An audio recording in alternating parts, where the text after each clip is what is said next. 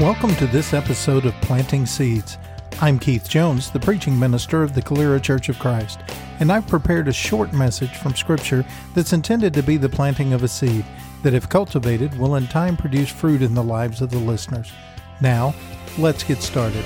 The Lord bless and keep you. May his face shine upon you and be gracious and give you peace. In this episode, we'll conclude our study of the book of Galatians by looking at Galatians chapter 5, verse 13 through the end of the chapter. If you have a Bible with you, follow along while I read. For you were called to freedom, brothers. Only do not use your freedom as an opportunity for the flesh, but through love serve one another. For the whole law is fulfilled in one word you shall love your neighbor as yourself. But if you bite and devour one another, watch out that you are not consumed by one another.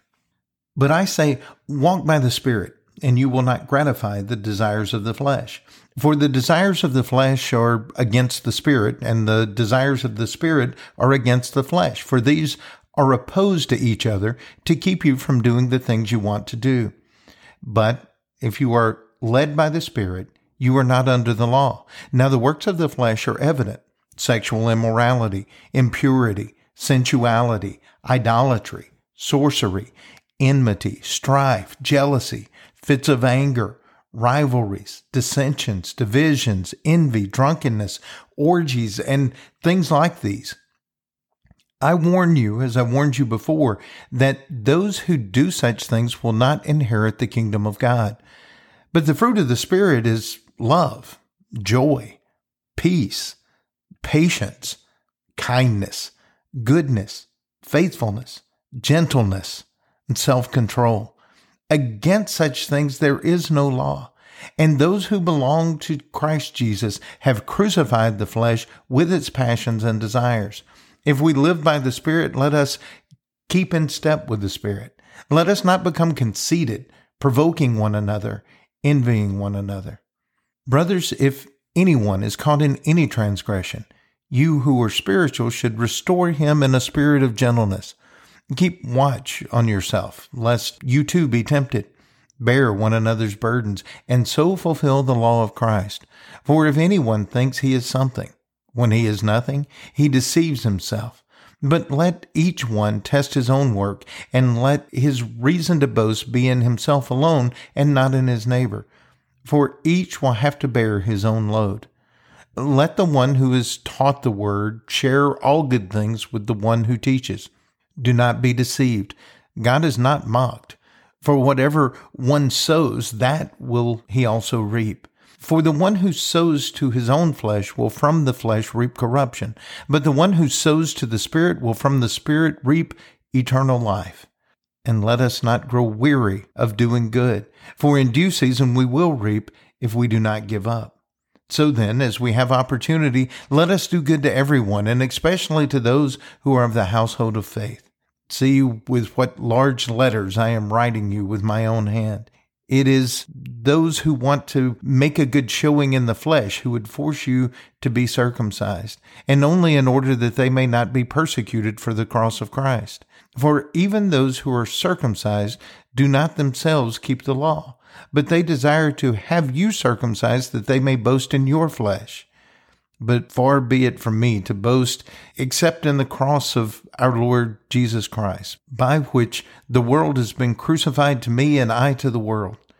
For neither circumcision counts for anything, nor uncircumcision, but new creation. And as far as all who walk by this rule, peace and mercy be upon them and upon the Israel of God. From now on, let no one cause me trouble, for I bear on my body the marks of Jesus. The grace of our Lord Jesus Christ be with your spirit, brothers. Amen. As Paul begins concluding this letter about freedom, he wants to make sure that his readers know that freedom and self indulgence are not the same thing. Freedom is not an excuse to indulge in our physical desires the point he's making is that freedom to do what we want is only helpful when we want to be godly. Letting physical desires drive our decision making actually leads us to destruction. Paul says there is a difference between letting our physical desires drive our decision making and letting the spirit in us drive that decision making. They will often be at odds.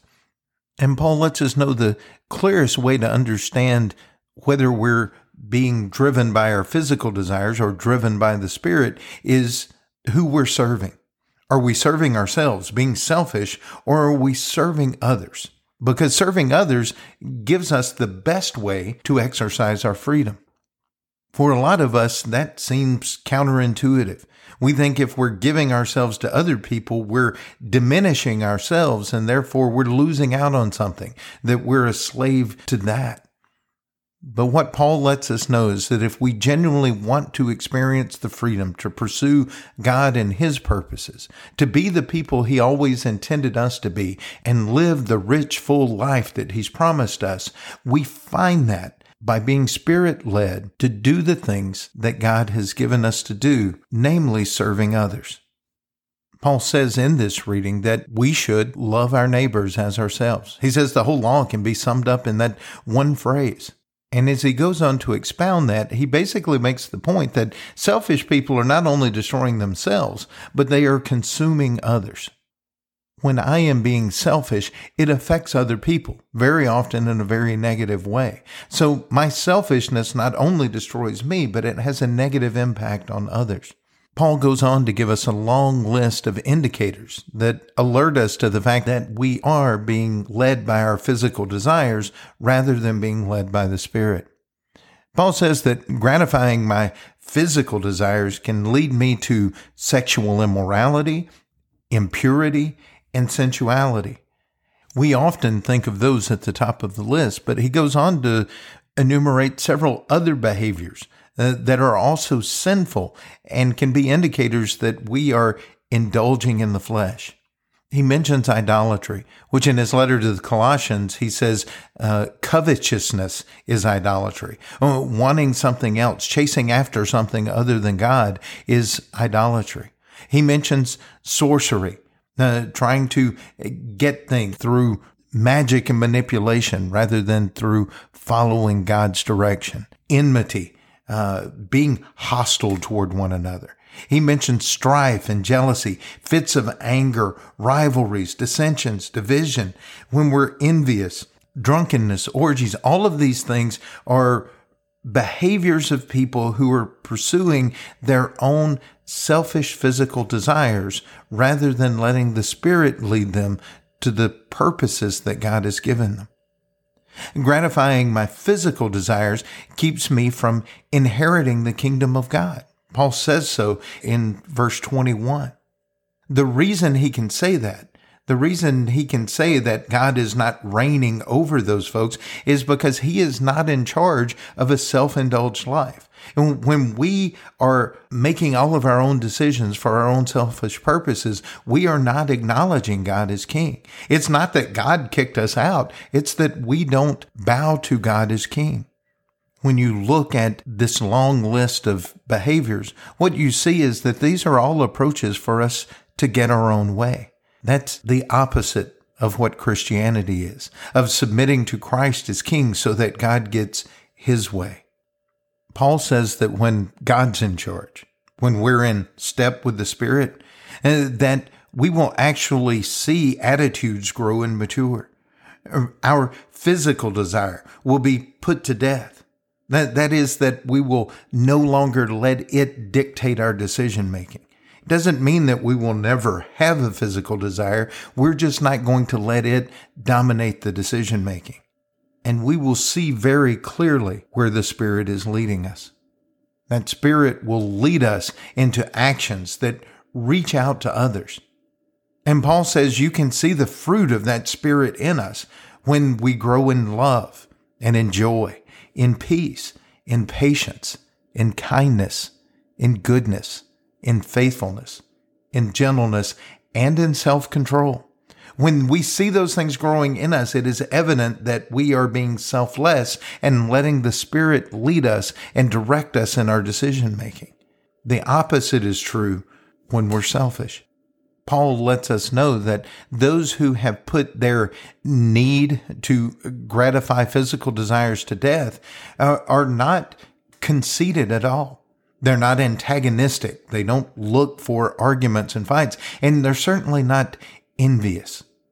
As Paul gets into the last chapter of this letter, in chapter 6, he lets us know that those who are spiritual actually are looking to gently restore those who may be enslaved in sin.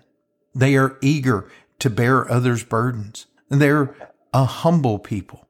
They do their share within the body. They honor their teachers and they are able to reap or cultivate an everlasting life. Because these folks are not getting tired of doing what's good. They continue to do whatever God wants them to, regardless of the circumstances. And it seems what Paul is describing here is that in that doing good, in seizing those opportunities to do good, we are being led by the Spirit into deeper connections and to greater faith in God. Paul lets us know that as we struggle with our physical desires versus our spiritual needs, uh, that we may be tempted to prioritize in wrong ways or attach values to the wrong things. And so he lets us know that the only thing that has value is new creation. Now, back in chapter 5, verse 6, Paul said, the only thing that matters is faith working itself out in love. These are not two different statements. They're not contradictory. They're part of the same thing. As I learn to let my faith work itself out in love, as has been described in this section, I am being transformed. I am being created anew. I am that new creation that we've been called to be. A couple of verses from other writings of Paul bear this out. 2 Corinthians chapter 5 verses 16 and 17 says, From now on, therefore, we regard no one according to the flesh. Even though we once regarded Christ according to the flesh, we regard him thus no longer.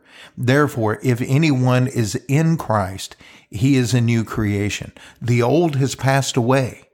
Behold, the new has come.